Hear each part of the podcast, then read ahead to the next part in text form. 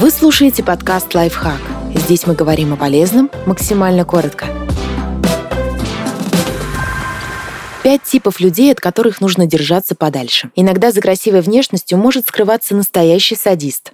Критик. Он осуждает все, что бы вы ни сделали. Каждое ваше движение и каждый вдох. Да, вы все делаете неправильно. Все и всегда.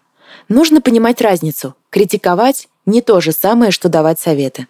Пассивный агрессор. С таким человеком вы чувствуете себя так, словно должны ходить на цыпочках. Вы никогда не знаете, какое сообщение он пытается до вас донести. Отрицание чувств, сарказм, сомнительные комплименты – явные показатели того, что вы имеете дело с пассивным агрессором. Нарцисс. Нарцисс всем своим поведением показывает, что его существование – лучший подарок для Вселенной. Он все знает, он лучший во всем и не стесняется вам напоминать об этом каждую минуту. Неважно, насколько вы сами умный и интересный человек. До нарцисса вам далеко. Он ставит себя на пьедестал, с которого смотрит на вас. Вам может показаться, что вы всегда в чем-то соревнуетесь друг с другом.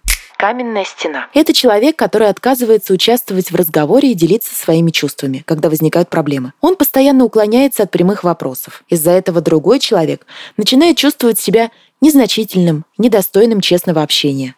Асоциальная личность. С одной стороны, в характере асоциального человека присутствуют черты социопата. Агрессивное взрывное поведение, которое чаще всего является следствием жестокого обращения в детстве. По крайней мере, социопаты могут проникаться сочувствием. А вот асоциальная личность не может, ведь у него есть и наклонности психопата, отсутствие раскаяния и эмпатии, склонность использовать других в своих интересах, жадность, мстительность. Подписывайтесь на подкаст «Лайфхак» на всех удобных платформах. Ставьте ему лайки и звездочки. Оставляйте комментарии. Услышимся!